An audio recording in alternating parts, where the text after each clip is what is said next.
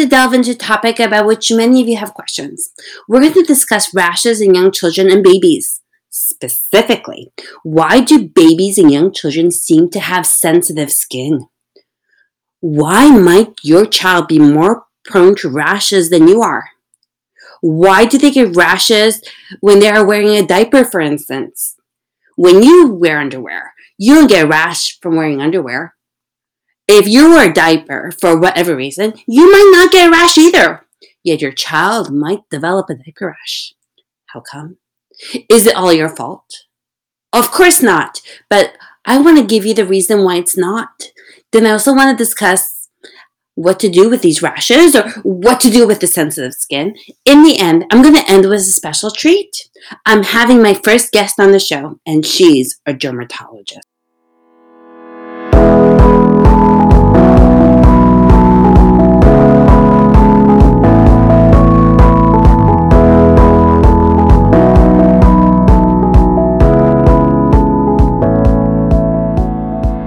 Hi, I'm Dr. Evka, the mom at the playgroup who's in charge of the food and the lecture series, empowering other mothers when something seems off with their children, sharing mindset work when it comes to motherhood, medicine made understandable, and mastery of your child and who that child is when they have food intolerances, feeding challenges, or other of your concerns.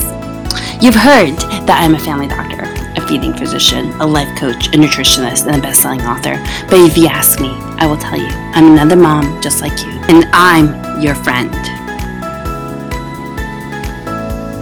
Just remember that this information is being shared for educational purposes only and some of it's opinion based. If you have a specific medical concerns, please see your regular doctor. That's not me.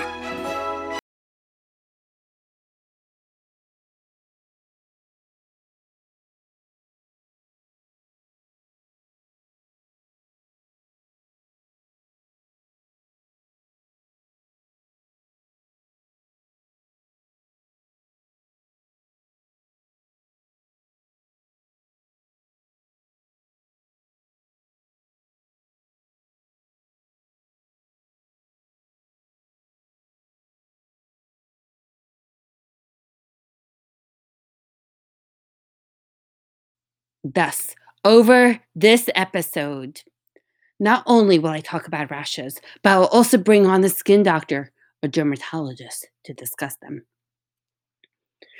The topic of skin rashes is important to me for several reasons. First, if your child has food allergies, chances are that they also have rashes. Not always, but often enough. Second, if your child has challenges around food or picky eating, what might they be doing instead of eating their food? How about putting in their mouths, moving it from side to side, spitting it out, and drooling? If you can even get it into their mouths. Third, what if your child has a feeding tube? Children with G tubes often develop rashes around the site of the tube. Fourth, there's some stigma associated with rashes. Even a common diaper rash can bring fear to the eyes of some parents. And they'll explain how in medical school, I was taught that it was my duty to report any suspected cases of child abuse. If I did not report them, then I could be held medically li- liable, especially if something happened to the child. If I suspected child abuse, did not report it, and the child eventually died or has some tragic injury, I could be held partially responsible. The professors would tell us, You must report, you must report. You see this or that symptom, and you must report or else the professor would go through a list of symptoms that could potentially signify child abuse. One of those symptoms was a diaper rash. Yes, a diaper rash. If you're anything like the mom version of me, then your child developed a diaper rash at some point. The thought of you being reported to Child Protective Services for your child having a diaper rash seems crazy. It's crazy talk, people if you are anything like the doctor version of me, then you have seen tons of children with diaper rashes, and you likely haven't reported a single child with a diaper rash. quite honestly. I do not think that a doctor is going to report a parent to Child Protective Services if their child has a diaper rash. It would have to look very suspicious. As doctors, we're pretty sure that our professors told us in medical school that the rash has to look very suspicious for child abuse to be calling the patient. For to us to make a report, the rash has to look very suspicious, like really suspicious. What would a very suspicious diaper rash look like? It would be one that is accompanied by other signs of parental neglect. For instance, little John goes to daycare, and at daycare, the staff notices a severe diaper rash. They call mom and ask her, Can we put a special cream around your child's buttocks to help prevent the diaper rash from getting any worse? Mom answers, Sure! With daily treatment with the cream at daycare, the rash goes away. It comes back again after little John takes a break from daycare. It gets treated again at daycare. Then little John again doesn't go to daycare and the rash comes back. To the person at daycare, it appears that the only place where little John's diaper rash is treated is at daycare. The daycare starts to wonder hmm, is the mom not taking care of her child? They might call Child Protective Services for parental neglect. This was a situation where cream almost resolved the diaper rash, and once the cream seemed to have been stopped, the diaper rash came back. Then again, in this situation, the daycare might be more likely to call Child Protective Services than a physician. We tend to really like and believe our patients. By the way, shameless plug here. My book, the FI's Handbook, has a whole chapter dedicated to Child Protective Services. Yet, what if the cream did not treat the diaper rash? What if the daycare put the cream on little John and nothing happened? What if he continued to have a diaper rash? What now? Perhaps not all diaper rashes are due to excessive moisture in the diaper area, increased pH, friction, and chemical irritation of the skin inside the diaper from urine and stool. Perhaps not all diaper rashes are due to diarrhea that is more likely to happen if a young child has food allergies. There are multiple medical conditions that might mimic a diaper rash. I'll give you a list of the five medical conditions that look like diaper rash but are not. Number one, psoriasis. This can be hard to diagnose and common in babies since most people who get psoriasis are teenagers or adults. Psoriasis consists of red, scaly patches on the skin. But in a baby, it might show up as red, non scaly rashes around the folds in the groin area. Babies with psoriasis might also develop scaly red rashes on the scalp, which are not to be confused with the dandruff or cradle cap. Number two, the second condition that might mimic a diaper rash is Langerhans cell histiocytosis. This condition is rare. The rare baby who has Langerhans cell histiocytosis develops scaly red pimples in skin folds. I think it's more common to mispronounce Langerhans cell histiocytosis than it is to get the condition. Number three, biotin deficiency, which is otherwise known as vi- deficiency of vitamin B1 or vitamin H. Testing for this might be part of newborn screening, and it's rare for babies to have a biotin deficiency. If they have one, a diaper rash is usually not the only symptom. They might have hair loss, trouble breathing, seizures, and weak muscle tone. Number four, infection due to yeast candida. This condition is different from a regular diaper rash. First, it doesn't respond to the standard skin barrier creams used to treat a diaper rash. And later on in this episode, I'm going to give you some of the uh, treatment options. Anyway, the candida rash, the yeast rash, can have additional spots outside of the border of the main rash. But really, it's been a while and the diaper rash isn't getting better with the standard diaper creams. This is a condition to consider. It's more common than the other ones. Number five, diaper dyes and fragrances to which the child has an allergy or sensitivity. Yes, a baby can have sensitive skin, and that skin can have an allergy to chemicals found in some diapers or an irritation and intolerance to some of these chemicals. And I'll discuss that later as well. Stay tuned to the rest of the episode. Okay, you got five different medical conditions that aren't your regular diaper rash. Each of these medical conditions requires different treatment, not just use of the cream that helps the diaper rash that tends to go away on its own. If you're not sure if your child has one of these other conditions, make sure to see your child's doctor. I'm sure that many of them have seen quite a number of babies or young children with rashes or sensitive skin. This brings me up to my next question. Why do babies get so many rashes? What do these rashes say about food allergies, food intolerances, and other chemical intolerances? We'll discuss this later on in this episode.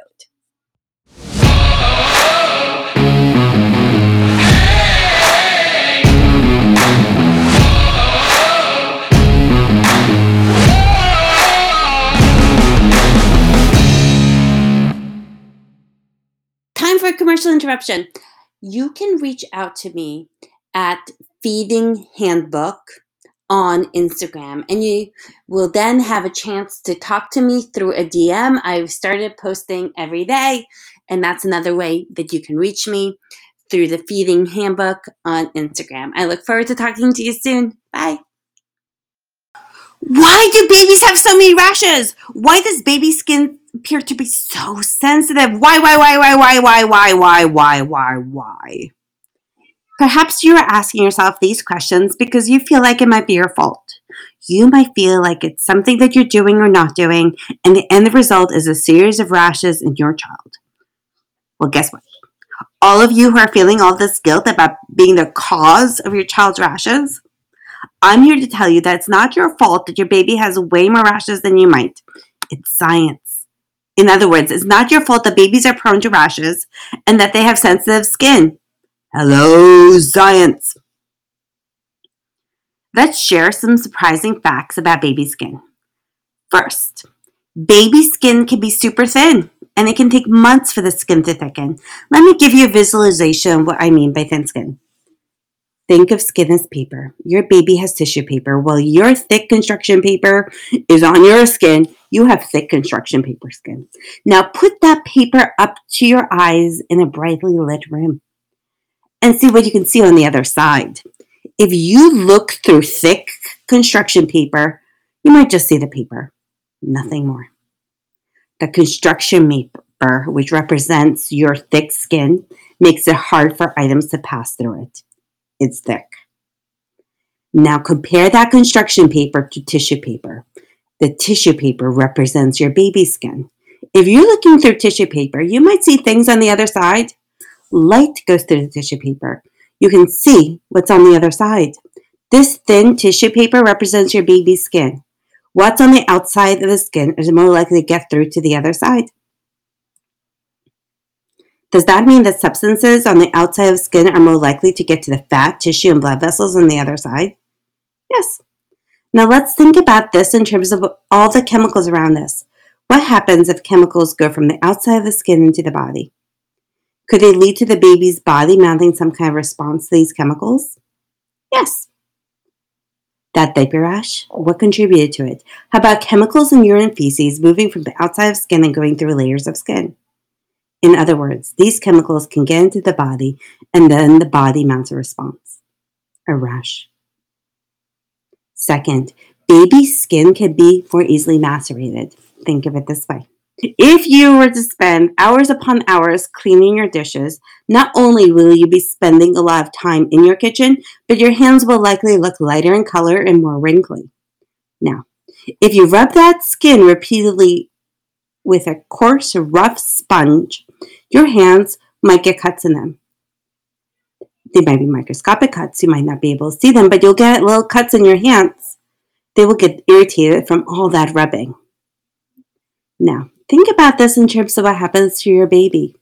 Your baby does not have to spend hours and upon hours washing the dishes. Baby skin might need to spend only a few minutes around moisture, and they might already get that lighter in color, more wrinkly skin. If something rubs along that skin, like a diaper, for instance, then that skin can get microscopic cuts in it or get irritated. Third, more mature skin is more acidic than baby skin. It has more acid in it. In Latin, The word acidus means sour or sharp. In other words, our adult skin tastes more like vinegar. Now, don't go about trying to eat the skin off your hands or your arms. It's gonna hurt. Don't do it. But if you were to eat your skin, you would notice that it tastes a little bit like vinegar. It's sour. And guess what doesn't taste as vinegary? Baby skin. Baby skin is not as sour. It's not as acidic. Now, don't go ahead and eat your baby skin. I probably wouldn't do that, right? Like you don't eat baby skin, but if you oh normally you don't, but if you were to eat baby skin, it would not taste as acidic or as sour as ours. Guess what also doesn't like that acidic taste? Bacteria or other microorganisms. If the bacteria or the microorganisms had the choice of our acidic skin as adults or the baby's less so acidic skin, guess which one they would choose. Our acidic adult skin creates a thin protective force field around us. Guess who doesn't have as much of a skin barrier? That baby whose skin is not as acidic. Knowing this, please don't blame yourself if your child develops a rash. Acknowledge that babies with rashes are less likely to get rashes as they get older. Also, acknowledge that a lot of the reason why babies get rashes has to do with biology. So, how do you protect the baby's precious skin when it's so prone to maceration or when it's so thick? To answer that question, I brought on a dermatologist, a physician qualified to diagnose and treat skin disorders. Not that I don't know a lot about rashes myself, but it's good to talk to someone. So let me give you a quick uh, introduction. This is Dr. Steffi Campbell, and she's going to talk to you about skin rashes and some of the things that you can do with your child to help with some of the skin rashes. Stephanie, so my first question to you is if your child's skin is really irritated and inflamed, it might have tiny little cracks in it. Bacteria, other organisms, and chemicals can then enter the body through these tiny little cracks. Skin with tiny little cracks in it might get really inflamed. Now, as a parent, you might think of yourself as being on a mission. Your job, if you choose to accept it, is to create a force field around your baby's skin. How do you create a barrier that stops these organisms from going into the body? Normally, the pH of the skin is about 5 to 6. And usually, if you're talking about inflamed skin, it's a little higher than that try to restore the barrier of the skin or the natural acidity of the skin as much as possible. And one way you can do that is after taking a, a warm bath, you can drip dry or lightly towel dry your skin and then apply the moisturizer right away. Is there a specific moisturizer that you suggest? One thing that I recommend often is just plain Vaseline for our ointment based products. One that I like is called CeraVe Cream. It comes in a tub. Are there any disadvantages to using these products? There not no not really. There's always pros and cons to everything, but not I suppose if it's um, used like too often it could you could get a rash just from too much occlusion, mm-hmm. but typically it gets wiped off. There's not really a lot of side effects to that. I've not seen anything published um, about any kind of reaction to that. It's an, an inert substance. Now, I'm just thinking about later on today, and eventually it's going to be my child's bedtime. And what should I do once the moisturizer is on my skin and it's bedtime? Apply the CeraVe cream, and then after that, you can uh, use 100% cotton PJs on top. Okay, cotton pajamas it is. I can go out and buy them, but I want to launder them when I get home.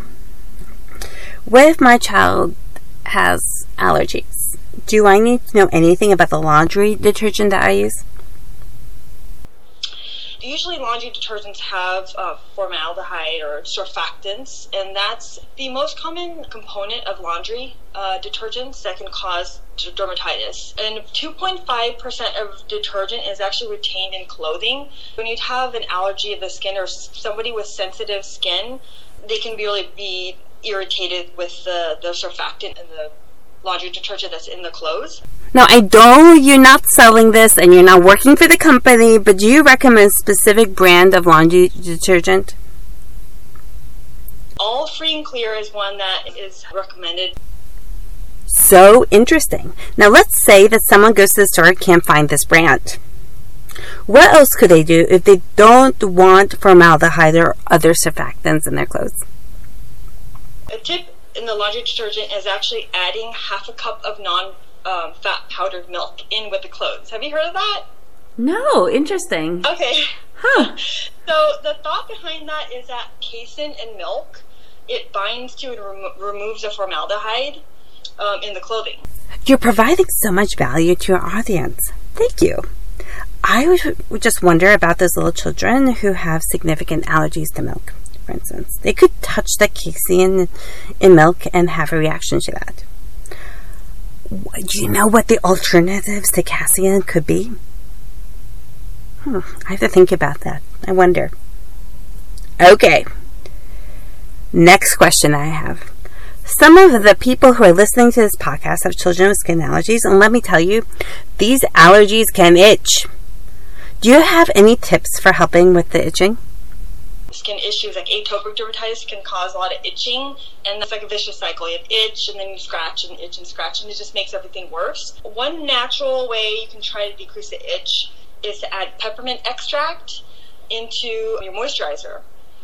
That has actually been shown to decrease itch by about 50%. So cool. And I have to tell you that my child loves the taste of peppermint. Now, you might have just shared with me another reason why I should love it. Gosh, I'm sounding like a peppermint infomercial about why you should buy peppermint, but I'm not I'm not trying to sell anything.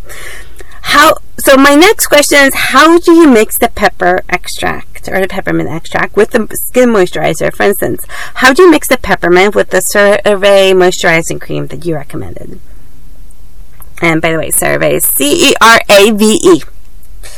And you can actually buy just a one ounce bottle of peppermint oil and mix it in with a 16 ounce tub of CeraVe, or you can use a two ounce extract. So, uh, one ounce peppermint oil or two ounce peppermint extract and put that into a 16 ounce CeraVe cream tub, and that creates about 5% strength of the peppermint oil, and that can help with decreasing the itch. People are a little hesitant to apply so much steroid Yeah. to the skin, especially out here where I am located. A lot of people ask about more natural remedies. That could be just an adjunctive way, not like necessarily to replace a steroid, but an adjunct to treating um, itch of the skin. Yeah, like you can visualize what the word is when you're talking about peppermint. When you're dealing with all these chemical compounds, you, you just don't know what kind of side effects you may have with them. But with peppermint extract, you can eat that stuff unless you have an allergy to it. By the way, allergies to peppermint are rare. Given that I have no peppermint allergies, the next time that my skin is itchy, then I'm going to try that. Uh, do you have any last words for people? Uh, a lot of conditions are self-limited, and although it can look scary sometimes with different rashes, but usually it goes away pretty quickly. Can you tell us a little bit more about who you are? This company called Derm in a Box. I came up with the idea when I was pregnant and training. I had two babies back to back, 15 months apart. A lot of doctor friends, colleagues of mine were also pregnant at the time, and they were always asking me questions about what can they use on their skin while they're pregnant. There's so much ambiguity in what you can use on your skin that even as I researched all the ingredients, I really had to do some digging. The FDA does not require the companies to submit the ingredients. It's really the responsibility of the um, brand itself to create good products. I gradually created the regimen, but it's basically a gentle wash and then uh, a vitamin C product, hyaluronic acid, lots of just good, safe to use ingredients. I'm excited for it to finally launch, and it can be purchased online um, at www.derminabox.net. Dr. Steffi Campbell and I talked about a lot of other things outside of just doing the podcast. I shared with her how I was once mistaken for a grandma at the playground because the other moms there were in their early 20s. At least that's like what I like to tell myself. I waited until I finished so much schooling to have children. And let me tell you, it takes years and years to become a doctor. For a while, my profession was that of a never ending student. I imagined what the difference was between me and them, which resulted in them thinking I was a grandma. I thought about how much less shiny my skin was than theirs and how I did not use any products on my skin that would be considered makeup uh, to remove the fine wrinkles or to make my skin glow. Maybe I should be using more sunscreen. But anyway, eventually I might try out Dr. Steffi Campbell's products, but this episode is not about selling. It's at providing you with value. That's my hope that it provides you with value, my friends. Also, I learned a bit more about the connection between casein and formaldehyde. There's actually a product called casein formaldehyde, which is a plastic. According to this story, which is rumored to be true, a cat knocked over a bottle of formaldehyde in the laboratory, and the formaldehyde landed in the cat's dish of milk. In the morning, the researchers at the lab found out that there was a curled up material in the milk. In the dish of milk, there was this material, this new material. And they were like, What is this? It wound up being a plastic. Basically, casein, one of the main products found in milk that combined with the formaldehyde. When these two items were mixed together, a chemical reaction happened. Poof, you got plastic. Interesting, huh? They credit people with making scientific discoveries, but cats, huh? Perhaps they too are responsible for some of the plastics, buttons, and jewelry that we have today. In any case, thank you for listening to another episode of the Dr. Evka podcast. I look forward to seeing you again next week for another episode. In the interim, if you like this podcast and you want to see more of it, please rate it five stars for good measure. The more ratings it has, the more likely other people are going to be to look at it. So if you want this information to spread, please like and review this episode. All right, I'll talk to you again soon. Take care.